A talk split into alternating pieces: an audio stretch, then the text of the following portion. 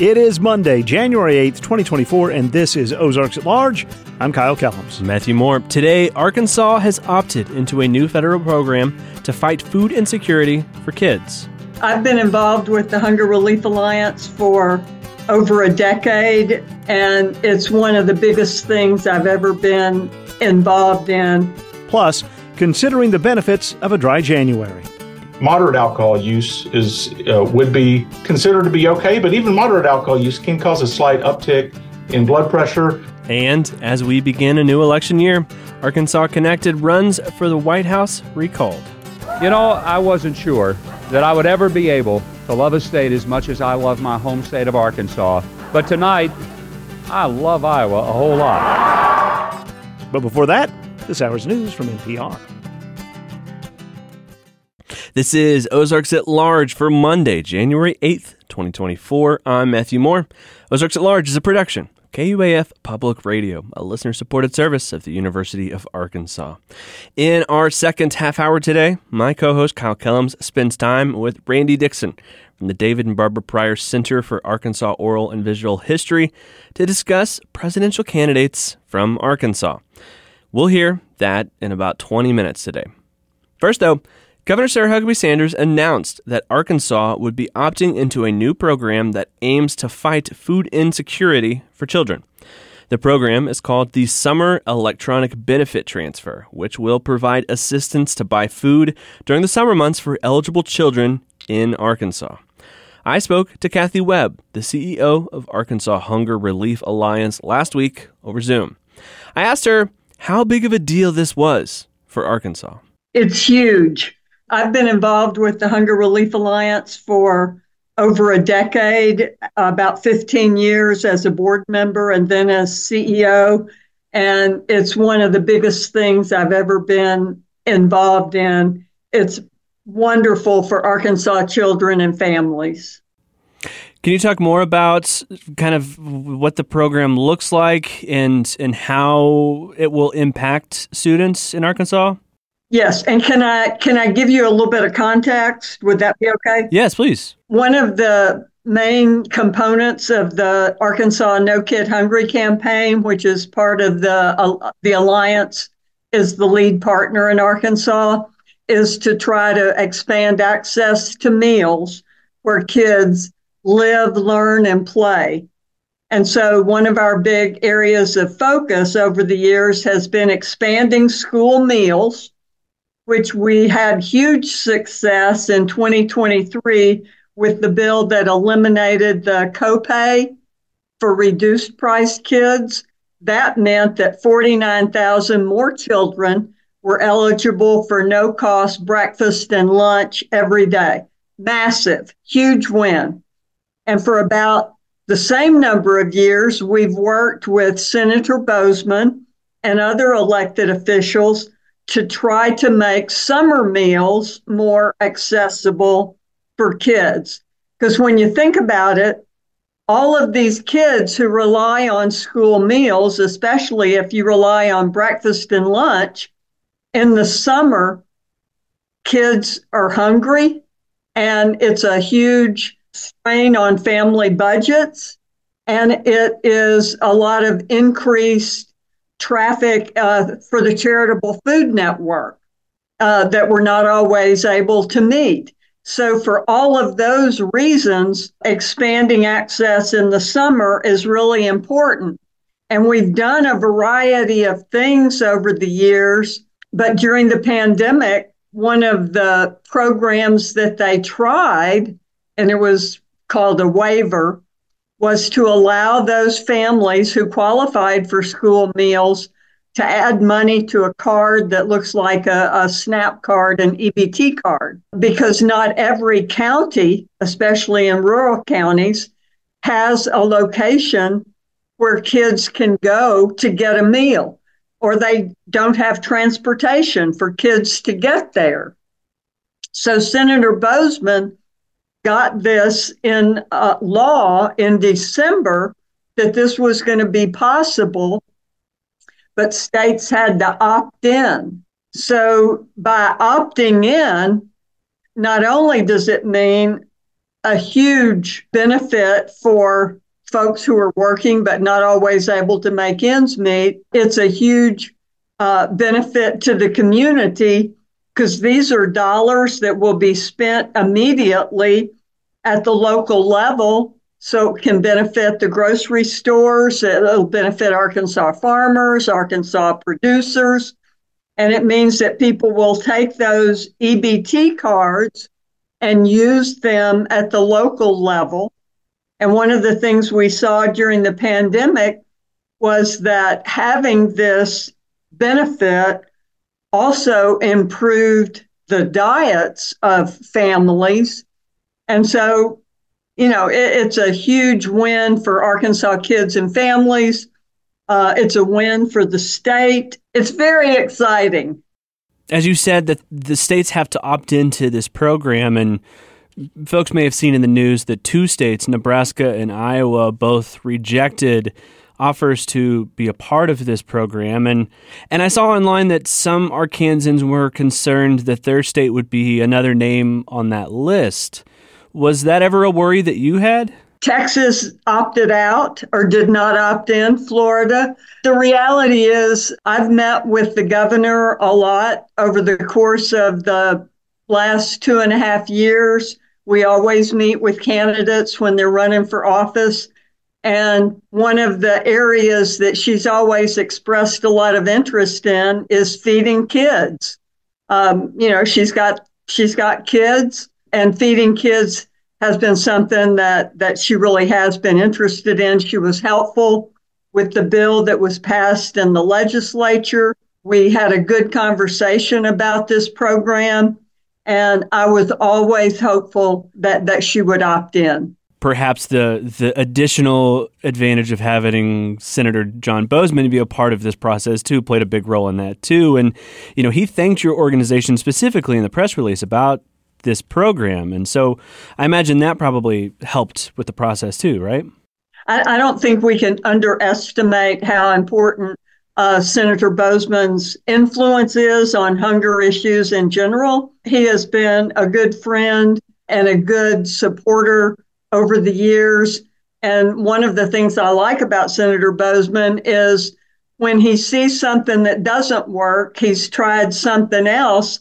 And I think this is something that's really going to make a difference for Arkansas kids in the summer. You know, I've been involved in the political arena besides the nonprofit arena, but I gotta I gotta give it to Senator Boozman and Senator and uh, and Governor Sanders on this. It's huge. So maybe walk us through a little bit of the logistics of what does it look like for a student who qualifies for this program? You know, do we know at this point what it will look like for a student come the summer months to take advantage of this program? Well, and that's one of the things that we're going to be working on very quickly. Yesterday, I was able to communicate with the Department of Human Services and it'll be the Department of Human Services and the Department of Ed uh, jointly working on this. Uh, DHS primarily because they, you know, oversee the federal SNAP program, Supplemental Nutrition Assistance Program, and Secretary Putnam indicated that we would be having a meeting soon uh, because the alliance has offered its assistance. Sign up will be through the school districts but we want to make sure that everybody who's eligible signs up. And we have some experience in assisting school districts in that regard. Uh, we've done it the last two years. Coming out of the pandemic, families had to sign up again for school meals that they didn't have to during the pandemic. So we had a lot of success in assisting the Department of Ed, and we look forward to working with the Department of Ed and DHS and providing assistance, incentives, whatever they need. If we can help sign people up, uh, because it'll be critical to get as many folks signed up as possible. Arkansas is the most food insecure state in America, according to data from the USDA. How do you see a program like this affecting that statistic for Arkansas? I think it can have a big impact, just like the bill that was passed in the legislature this this last session Uh, that obviously passed after the uh, the survey was done with those terrible numbers for Arkansas. Senator Boozman got another federal program passed for summer for non congregate areas that we saw huge successes across rural areas in Arkansas this summer. And so I think as we continue to see a variety of programs that maybe have been around, but that are now tweaked and are more uh, going to be more accessible to rural Arkansans. I think we can see those numbers changing over the course of the next couple of years. And, and then the other reality is that Arkansas has always been a state that has a, a fair amount of poverty. So we can do all the things that we can do. And I think the governor is showing that, Senator Boozman showing that through these anti hunger programs. But then on the other side, we've got to continue to raise wages and, and do things like that that are a little bit out of our, our wheelhouse. I wonder if there is, you were talking about making it more accessible for people. I'm someone, I did not grow up in Arkansas, but I grew up in a very rural part of southeastern Illinois where I lived 30 miles from the closest grocery store. And, you know, I never had any issues getting to a grocery store, but I knew people who did and I think there's also an element too of you know we've had in the past summer programs where churches or community centers or places will have food programs. Do you imagine that having this implemented as essentially a debit card that people can use at the grocery store when they go to pick up their groceries, how does that make that easier or more accessible than say alternatives that we've done before? Well, I think it's not either or. I think it's both. Mm. And the other program that started last summer, like you mentioned, living 30 miles from or, or being in a rural area. So this past summer, um, instead of a kid going to a community center or a school and eating one meal and then having to go back the next day figuring out how to get there or is there a school or a community center in my town that's going to have one? Families were able to go to a central location and pick up 10 meals for the week, like in Russellville. They did that this summer. And on Sunday afternoon, they thought that would be a time when people would be, more people would be off work. And for example, on the Sunday before the 4th of July, between 2 and 4, they served 900 kids who went there and got 10 meals for the week. That's 9,000 meals in two hours. And so that was also thanks to Senator Boozman. So between alternatives like that and now the summer EBT program, both of those are game changers for Arkansas.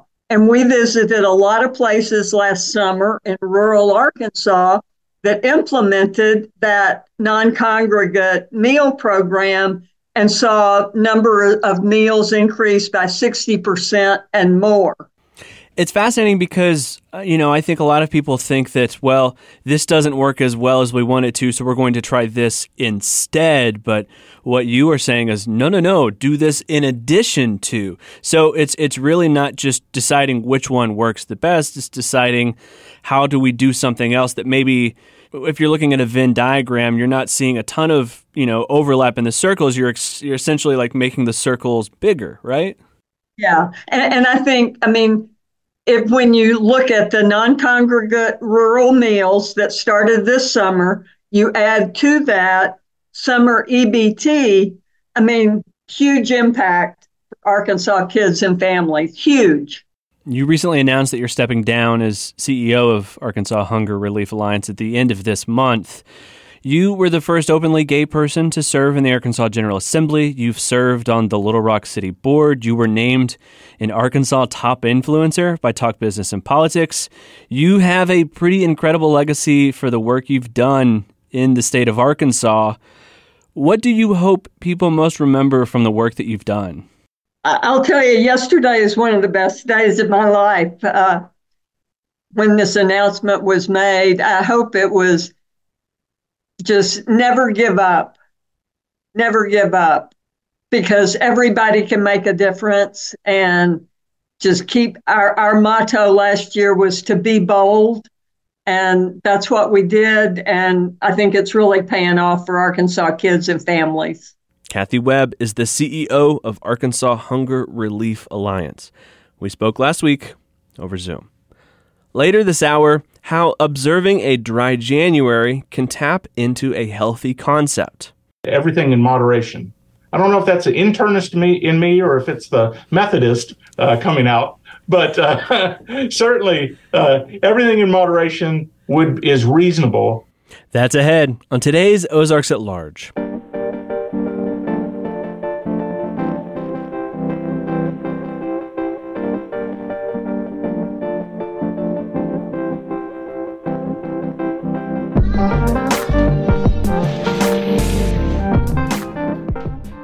A volunteer fair tomorrow night in Rogers will offer a chance for people to become more familiar with about a dozen nonprofits. Ozark Beer Company will host the fair. Gabrielle Ibarra, events manager at Ozark Beer, says she wants the spirit of New Year's resolutions to inspire people's volunteerism. Things that they want to do to be a better person or just volunteer, do new hobbies, all that kind of stuff. So we thought that doing it at the start of the year would be kind of a good segue with that. Participating nonprofit groups include NWA Humane Society and Beaver Watershed Alliance. Ibarra says the volunteer fair is open to anybody and is designed as a low key way to learn more about the different organizations. People can grab a drink and then head up the stairs, and then it'll kind of encompass the whole room.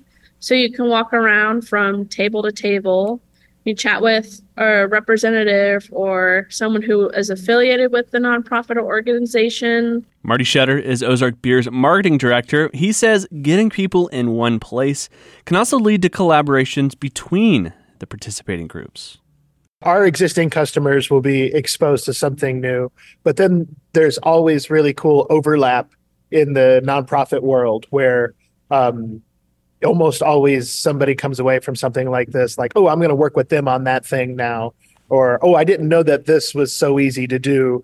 The ozark beer volunteer fair is tomorrow from 4 until 8 p.m at the brewers downtown rogers location at north arkansas street. No pre-registration is required Gas prices in Arkansas are lowering. The website GasBuddy reports the average gallon of gas in Arkansas is about 3 cents cheaper than this time last week and 11 cents cheaper than this time in December. Arkansans are paying $2.60 a gallon on average, 43 cents cheaper than the national average. You know, I wasn't sure that I would ever be able to love a state as much as I love my home state of Arkansas. But tonight, I love Iowa a whole lot. It's time for a brand new visit into the Pryor Center archives. Happy New Year. Happy New Year, Randy Dixon. Who'd we just hear? Well, we heard Mike Huckabee, and uh, that was his acceptance speech. Uh, in 2008, he won the Iowa caucus when he was running for president. And we're going to talk about Arkansans or people with Arkansas connections who've run for president. And there have been quite a few. Yeah. One quick thing about the Mike Huckabee deal if you watch it, you know, he's up on a stage, everybody's crowded behind him, and the person you see right over his shoulder, not Janet, his wife, but none other than Chuck Norris. But we've had a, a bunch more that you may not have heard about or were that well known. So, uh, let's start with a list of some of the earliest ones that I really don't have in the archives. predate television. Well, KATV Channel 7 wasn't around. Right. Uh, for this first one, especially George Edwin Taylor, and I didn't know that name. I don't know it now. But in 1904, he lost the nomination to Teddy Roosevelt. The GOP nomination. Yes. Okay. Now, you've heard of Joe T. Robinson. Yeah. Senator from Arkansas. And in t- 1924, he did run. He lost uh, to John Davis, which is another, I would think, unknown. Now, William Coin Harvey. Monte Ne, Arkansas founder? Yes. Uh, 1932. uh, he lost to FDR. And then in 1944 and 1948, Gerald L.K. Smith Christ of the Ozarks. and the Passion Play, um, he ran um, as a libertarian. And he lost in 44 and 48, first to FDR and then to Harry Truman. I didn't realize that Orville Faubus was actually considered, at least at the convention. Right, because I actually have a pin. Um, for a while, I would collect political pins that I found, uh-huh. and I have somewhere an Orville Faubus for President pin. But that doesn't mean anything because a lot of people would print pins before they actually launched or whatever. But Faubus, of course, lost to JFK. And then uh, in 1948, we- 68. I'm sorry, 68, we had two Eldridge Cleaver, who's from Arkansas, and then Winthrop Rockefeller. And they were both on the Republican ticket. And again, this is at the convention. Yeah, 'Cause I mean, it was different pre-primary. then. Yeah, that was before you would have to file, and I mean, if your name came up at the convention, you were considered Right. uh, as a person who was running. or- yeah, so it's not the modern era where you would go to New Hampshire and Iowa. exactly. You kind of show up and maybe lightning would strike. Exactly. Yeah. One here we have. Let's let's get to the uh, audio Mm-hmm. clips that we have in the KATV archives, but uh, we'll go into the early '70s, specifically 1972. Congressman Wilbur Mills from the Second District, Chair of the Ways and Means Committee. One of the most powerful men in Washington, uh, was a serious enough contender.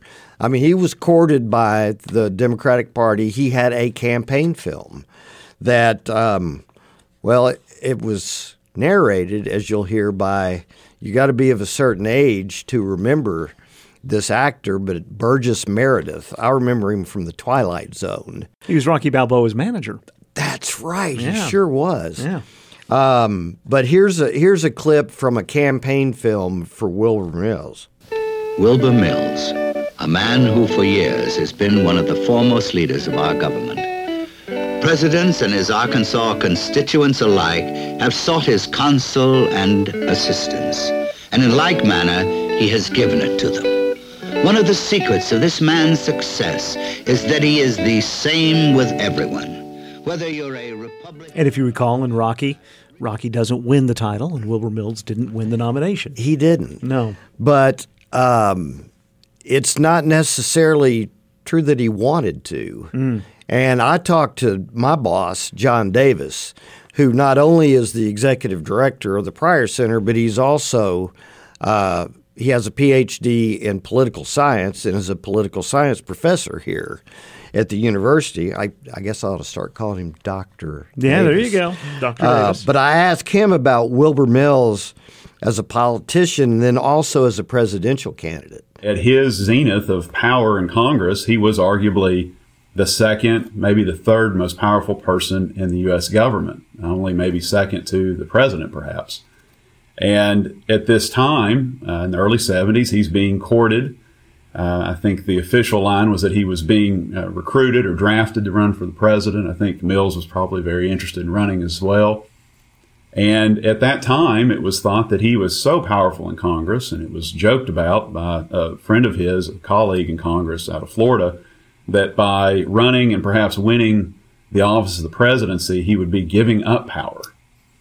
And at this time, you know, we tell students today that Congress is the purse of the U.S. government, and this time, Mills was largely in control of that purse. An incredible amount of power. And of course, and if of you- course, he had the fall from grace. And we've talked about that. So if you go to the Pryor Center archives, you can find our conversation about right, Wilbur Mills. Yeah. right. All right, next up. Uh, Senator Dale Bumpers. Who flirted? Sort of. Yeah. Yeah. He flirted several times, but specifically in 1984, he started to test the waters, and uh, KATV knew he was going to go out to the California Democratic Convention in Sacramento. So Steve Barnes and I went out. and filed reports from Sacramento. And uh, here's here's part of one of Steve's reports. It was Bumper's first official presidential foray, although he called himself only a possible prospective candidate. His audience 1,400 delegates to the California Democratic Convention, plus another thousand activists and reporters.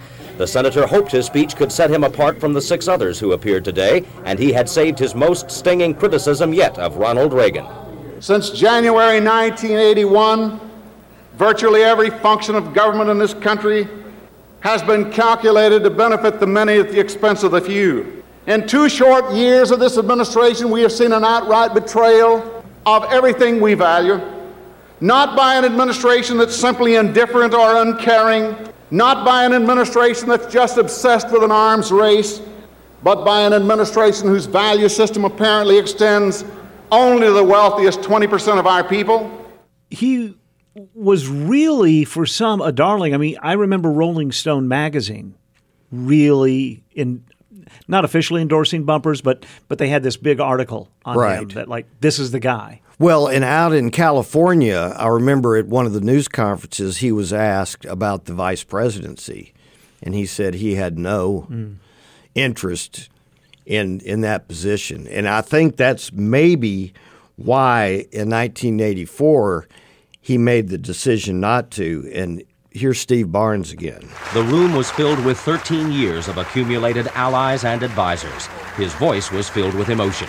The audience knew the decision he would announce and buried its disappointment in applause. It's all the more difficult because every fiber of my body, every emotion I've had says to do it. But I'm old enough and I've been in public life long enough to be very realistic. And so now I will return to the Senate with a little better understanding of the American people, a deeper faith in their willingness to do whatever's necessary to preserve a safe, sane, and healthy future for ourselves and our children. And though I know I can never merit the support that this state has given me, I will redouble my efforts. Thank you very much. So Bumpers actually considered running in 76, right. 84, and then again in 88. And there was talk of both he and Bill Clinton running that year in 88. But um, later, uh, Bumpers had mentioned in a speech to the Senate that, you know, by the time he felt like he was qualified to be president, um, he decided it demanded a price that he wasn't willing to pay, meaning the amounts of money, the uh, negative impact on, you know, the race on his family, Right. and the scrutiny, and he just wasn't willing to do that. Yeah. Understandably. Yeah, but speaking of Bill Clinton, he Yeah. chose not to run in '88. Right, Also, right. made an announcement then. So then let's go up to the one everyone knows. This was at the old State House in Little Rock, and here he goes. And that is our generation's responsibility to form a new covenant. More opportunity for everyone, more responsibility from everyone, and a greater sense of common purpose. I believe with all my heart that together we can rekindle that American dream. We can usher in a new era of progress, prosperity, and renewal, an era of opportunity greater than anything any generation of Americans has ever known. This is not just a campaign for the presidency. It is a campaign for the future, for the forgotten, hardworking people of America, for their children, for all of those who deserve a government that's on their side, fighting for a better tomorrow. It's a campaign to make us strong at home and abroad. And then some people may have forgotten that in 2004, uh, decorated soldier and General uh, Wesley Clark from Little Rock High School, Right. uh, Hall High School, um, you know, who had come off of, uh, he had just retired from the military, and he had previously uh, been the Supreme Allied Commander And was in con- Europe. and a constant presence on CNN. Absolutely. They often asked him. Right. they had him opinions. on retainer. Yeah. And he was one of their regular talking heads. But he oversaw the air war, the NATO air war in Kosovo. So Here's his announcement when he ran in 2004. This 21st century is going to be our American century, just like the 20th century was.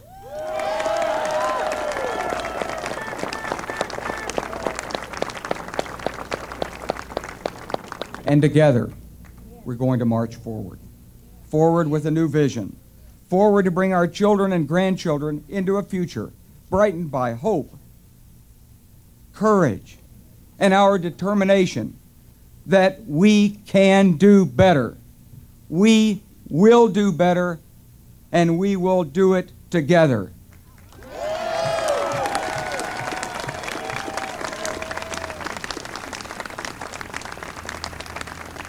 He's one of these candidates in the last 20, 30, 40 years that doesn't get in early and you see this groundswell. Fred Thompson, remember the Mhm. senator from Tennessee, Sure. was one of these. It was on Law and Order. right? Yeah. And these candidates who, oh, well, once this candidate gets in, it's all over. But then that's not necessarily the case because money. If you don't get in early, you don't have that money. That's right. That's Yeah. right. So, you know, he ended up uh, dropping out because of. Now, he did win Oklahoma. Oklahoma. That's Oklahoma right. But Democratic every, primary. all the other primaries, he did not too well. Well, he didn't have the money that Right. others did. Right. So now let's go to 2008. Mm-hmm. Um, there were two Right. Arkansans running for president. I was news director at the time, and it was like, wow, uh, we better start pulling our resources. Because there was a time, some weeks, when, oh, they may both win the nomination. Exactly. They both had some momentum going. Oh yeah. So you have Mike Huckabee, GOP, Mm-hmm. Winning and, Iowa. and Hillary Clinton, Right. who was the odds-on favorite, if you Right. remember. Right. And then, of course, This young guy from Illinois. Yep. Yeah. So, uh, so let's let's talk about Hillary Clinton first. Okay. You know, she was former Arkansas first lady, but had been senator from New York. From New York. Uh, so she made her announcement online on That's a website, right. That's and it was all just very straightforward. So here's an edited version of her announcement. I announced today that I'm forming a presidential exploratory committee. I'm not just starting a campaign, though, I'm beginning a conversation with you, with America, because we all need to be part of the discussion if we're all going to be part of the solution. And all of us have to be part of the solution. So let's talk. Let's chat. Let's start a dialogue about your ideas and mine. Mike Huckabee was quite different. It He was kind of loves a cr- strange. And he loves a crowd. He didn't have one this time. Oh. See, I had a tough time finding his 2008 announcement. I, I was going through all of our archives and I thought, I can't find this. Well, it turns out he didn't really make an announcement. What happened was the Associated Press on a Saturday Mhm. ran a story that everybody picked up nationally that he was going to file on Monday the paperwork for an exploratory committee to run for president. Well, that broke, so he winds up on NBC's Meet the Press Wow. the next morning, a Sunday morning, Right. With little, I'd say no fanfare. Listen to the way this plays off on the air. The 2008 race for the White House has begun. 16 candidates have already formed presidential committees. And this morning, it's decision time for our guest, the former Republican governor of Arkansas, Mike Huckabee. Governor, welcome. Thank you very much, Tim. Are you running for president of the United States? Tim, tomorrow I'll be filing uh, papers to uh, launch an exploratory committee, and yes, uh, I'll be out there. Huckabee did go on, as you mentioned, to win the Iowa caucus, but you know didn't fare well in the following primaries. So he withdrew in March of 08.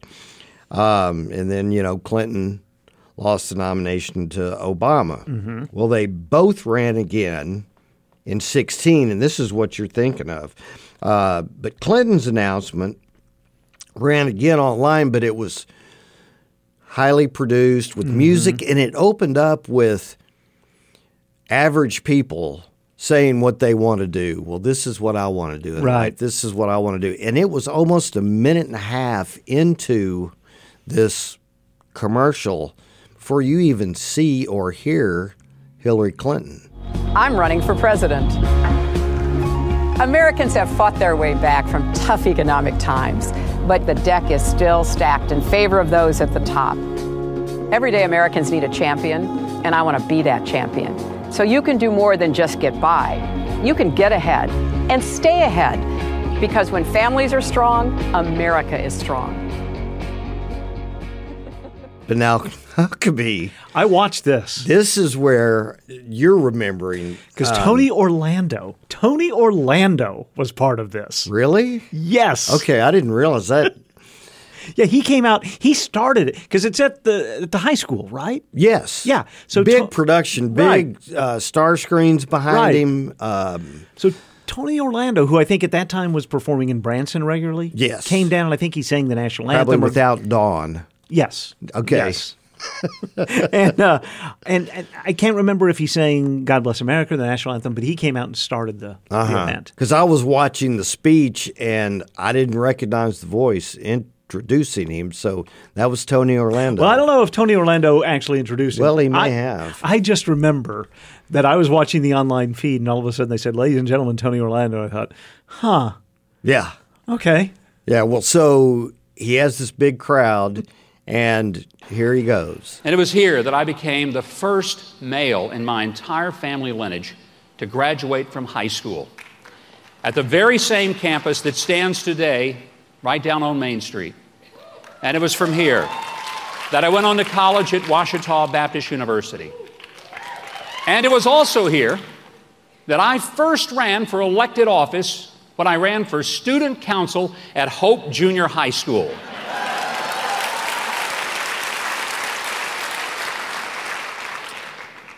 So it seems perfectly fitting that it would be here that I announce that I am a candidate for President of the United States of America.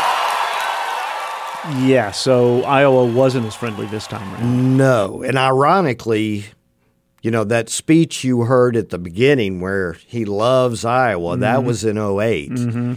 Well, in 16, uh, he's actually pulling out of the race. And here that is. As we come here tonight, it's time to officially suspend the campaign, but not because of the votes, it's because of illness. Obviously, the voters are sick of me, and I need to acknowledge that.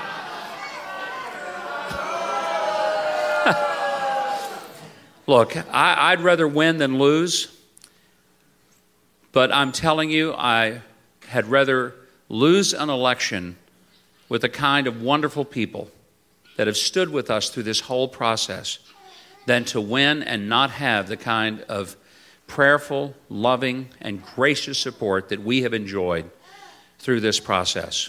He's out. So now we wait until last year. Yeah, just last April, as a matter of fact, when Asa Hutchinson announced uh, on the Bentonville Square. I continued to fight the establishment. And over time, guess what? We won. That was the beginning. And since then, I've been a consistent conservative through my time as leader of the party in the United States Congress and as governor. And now I bring that same vigor to a fight in another battle, and that battle is for the future of our country and the soul of our party. I suppose if you and I had archives and we were in, say, Fargo, North Dakota, or we were in Lebanon, New Hampshire. Yeah, Bangor, Maine. Right. We would be talking about all the people with our state's connections who run that people outside the state may not remember. But it does seem per capita, Arkansas has an unusually high number of people who've sought the White House. Well, yes, and not only that, but we seem to breed gifted politicians. Mhm. Uh, when you think about those who didn't run, Fulbright, McClellan, uh, some some great politicians, um, and so I went back to to John Davis and asked him, you know, what is it about Arkansans and their national appeal and their their talent in lawmaking. I think about this a lot, and I tend to think that it's in part because we're small.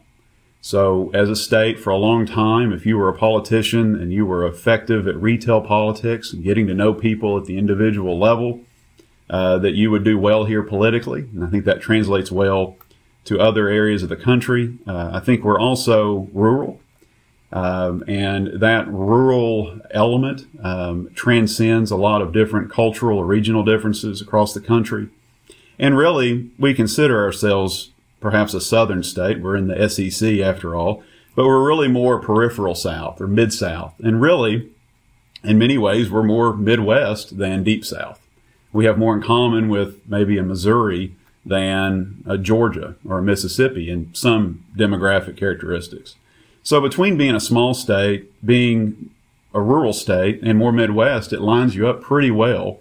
And it's got to be a temptation for uh, an ambitious politician in Arkansas to think about jumping into a caucus in Iowa or a primary in New Hampshire, both small, Midwest to, to Northeast rural states. The demographics line up. If you're an effective politician in Arkansas, um, I can see why you would think that the the the board, if you will, to to winning the the nomination is in your favor.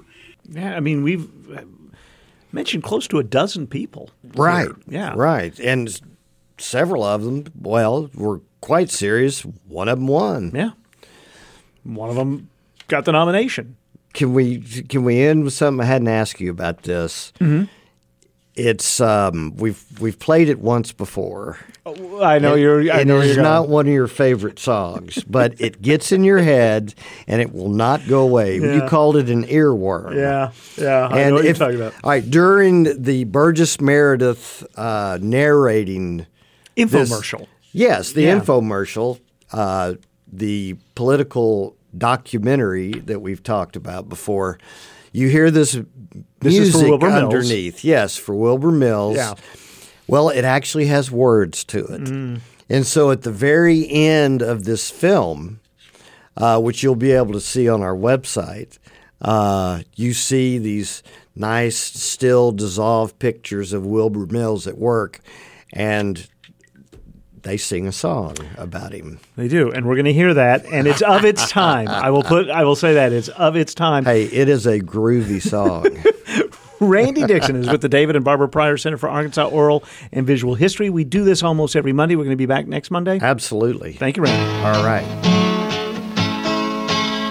He came from Kensett to serve his people in the Congress of the United States. For all. He's one of America's greats.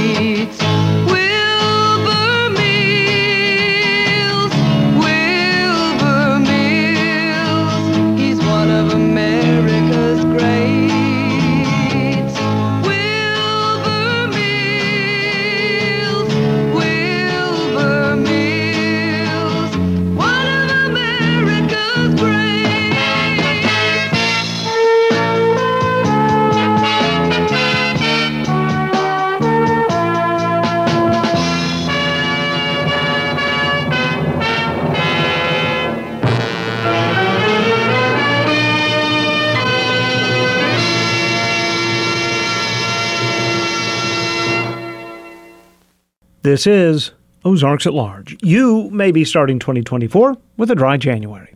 The health campaign, which encourages you to abstain from alcohol for the first month of a calendar year, started more than 10 years ago in the UK. Whether you imbibe a little or not at all in January, it's worth noting there are effects alcohol can have on your body, including your blood pressure. Right before 2023 ended, we reached out to Dr. Chris Hardin, internal medicine at Fayetteville Diagnostic Clinic and a fellow of the American College of Physicians. He says, yes, there's a connection between alcohol and blood pressure. Uh, and it is incremental. We we know this going back uh, several years, all the way to Framingham, Massachusetts, and the Framingham study that's been going on for decades. That with uh, at the time we knew that you would get about a, a seven to ten millimeter bump for heavy alcohol consumption. more studies have been done, and even uh, recently there was a, a, report from the American Heart Association showing that even um, not not just modest, but even small intakes of alcohol cause modest upticks in blood pressure. It, it, is there a definition for what is heavy alcohol use? Sure. So, um, first of all, you know, like uh, uh, moderate alcohol use is uh, would be considered to be okay, but even moderate alcohol use can cause a slight uptick in blood pressure. Uh, the the causation and that uptick and its uh, relationship to heart disease and stroke, though, that would be a debatable topic. Um, that that we haven't connected the dots on that. However, you know, uh, um, heavy intake, according to the uh, National In, uh, uh Institute on Alcohol Abuse, uh, would be anything for for. It's not fair, but for men, it would be anything more than um, uh, 14 drinks per week, and for women, it would be any anything more than um, you know anything above moderation would be less than that. So on average for women, it's it's one, one drink per evening would be at, would be moderate. Anything above that would be uh, heavy intake. The relationship between alcohol and blood pressure. If you're someone who is already dealing with high blood pressure, perhaps it's medicated, perhaps it's not, but you know you have hypertension, you have high blood pressure. That's when it's even more important to to keep an eye. Not that it's not important to keep an eye on alcohol intake if you don't have high blood pressure, sure. but it's even more important if you do. Yeah, that's a very good point because this study that came out that uh, in July of this year reporting intake uh, increase in blood pressure with any alcohol consumption that garnered a lot of attention. But if you really look at how the study was done, it, it was a, a retrospective study um, hard harder for doctors to hang their hat on, and at most they would get one millimeter bump in systolic blood pressure. So there would be a an increase in blood pressure. What I would advise, especially for those who have some intake of alcohol, who who uh, do have high blood pressure, have a blood pressure cuff at home. Monitor how they respond, mm. uh, how yourself responds to to the alcohol. Make sure that uh, that uh, everything in moderation. I don't know if that's an internist me in me or if it's the Methodist uh, coming out, but uh, certainly uh, everything in moderation would is reasonable. There are some older, you know, uh, older studies too that actually showed a, a decrease in mortality with moderate alcohol consumption. Another take home that it's important for the audience to I think pay attention to, especially with the new year coming up, is have a blood pressure. If you do have high blood pressure, whether taking a medication or not, have a blood pressure cuff at home.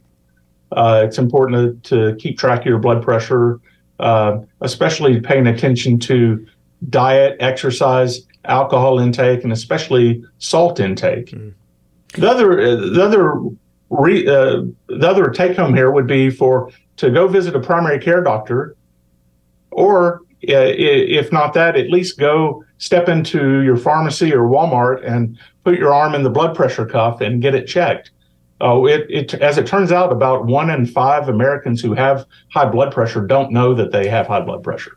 Well, then, okay, so I have high blood pressure. I'm, I'm treating it with medicine. I have a cuff here in my office. And gotcha. Fortunately, you know, never anything that's alarming.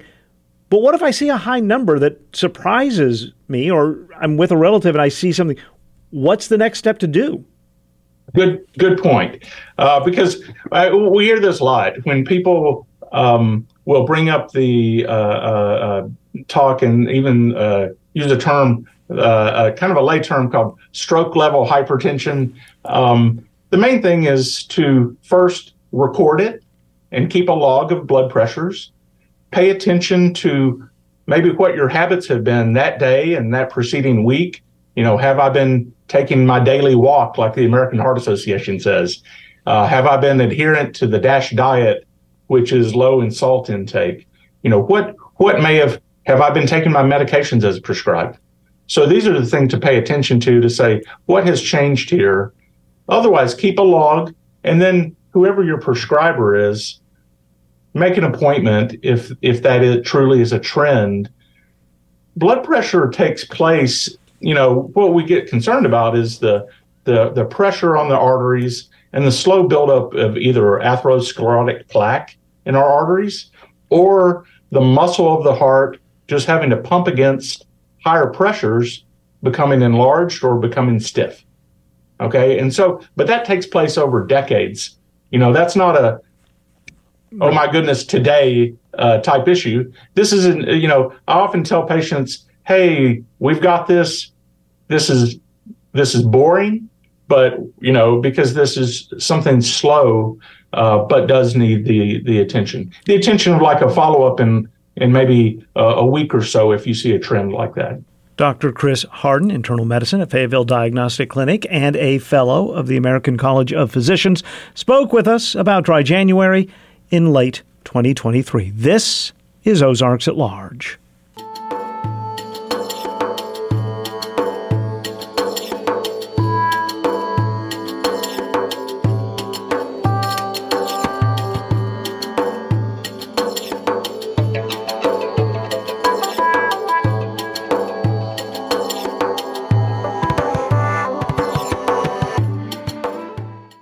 This is Ozarks at Large. We have an update to a conversation that took place on our show in late December. The deadline for middle school students to submit an essay in the Civics Bee contest sponsored by the Rogers-Lowell Chamber has now been extended two weeks. The new deadline, January 22nd. Any questions can be answered by sending an email to civicsb at rogerslowell.com. It was a decidedly mixed bag this weekend for Razorback basketball. Yesterday, the women's team recorded its third largest margin of victory over an SEC opponent ever, defeating Georgia 83 43 in Bud Walton Arena. Arkansas will next host Mississippi State Thursday night tip off for that game, scheduled for 8 o'clock. Meanwhile, the men's team was on the other side of a lops, lopsided score Saturday, losing at home to number 25 Auburn 83 51. Up next is a game at Georgia Wednesday night. For the Central Arkansas Library System, I'm Mark Christ with an Encyclopedia of Arkansas Minute. An Iowa native would become one of the great chroniclers of the Ozark region. Born in 1891, Otto Rayburn attended college in Missouri and after World War I moved to Kingston, a Madison County town that he wrote has a splendid highway in but no road out. He published a magazine, Ozark Life, the Mirror of the Ozarks, he used to promote the region, writing, for instance, that the Kings River Valley was one of the fairest dimples in the face of the smiling Ozarks. In 1940, he was commissioned to write Ozark Country for the American Folkway series. It would go through four printings. He published several other magazines and later managed the annual folk festival in Eureka Springs. In the introduction to Rayburn's 1957 autobiography, Vance Randolph wrote, There is no denying that in the period between 1925 and 1950, Rayburn did more to arouse popular interest in Ozark folklore than all the professors put together. He died in Fayetteville in 1960. To learn more, visit encyclopediaofarkansas.net. Ozarks at Large is a production of 91.3 KUAF Fayetteville. Contributors to today's show include Randy Dixon and Mark Christ. Matthew produced today's show inside the Bruce and Ann Applegate News Studio 2. If you're still in the mood for implementing new habits in a new year, maybe take some time this morning to subscribe to the free Ozarks at Large newsletter. It arrives every weekday morning in your email inbox with a rundown of the most recent stories on Ozarks at Large, a link to the daily KUAF word game, and much more. You can find more information about the newsletter at our website, ozarksatlarge.com. You'll also find links to the individual stories, ways to subscribe to the podcast feed, and much more. OzarksAtLarge.com. Kyle, later this week, you'll be on with Courtney Lanning, our resident film critic, to discuss her top 10 releases of 2023. Right.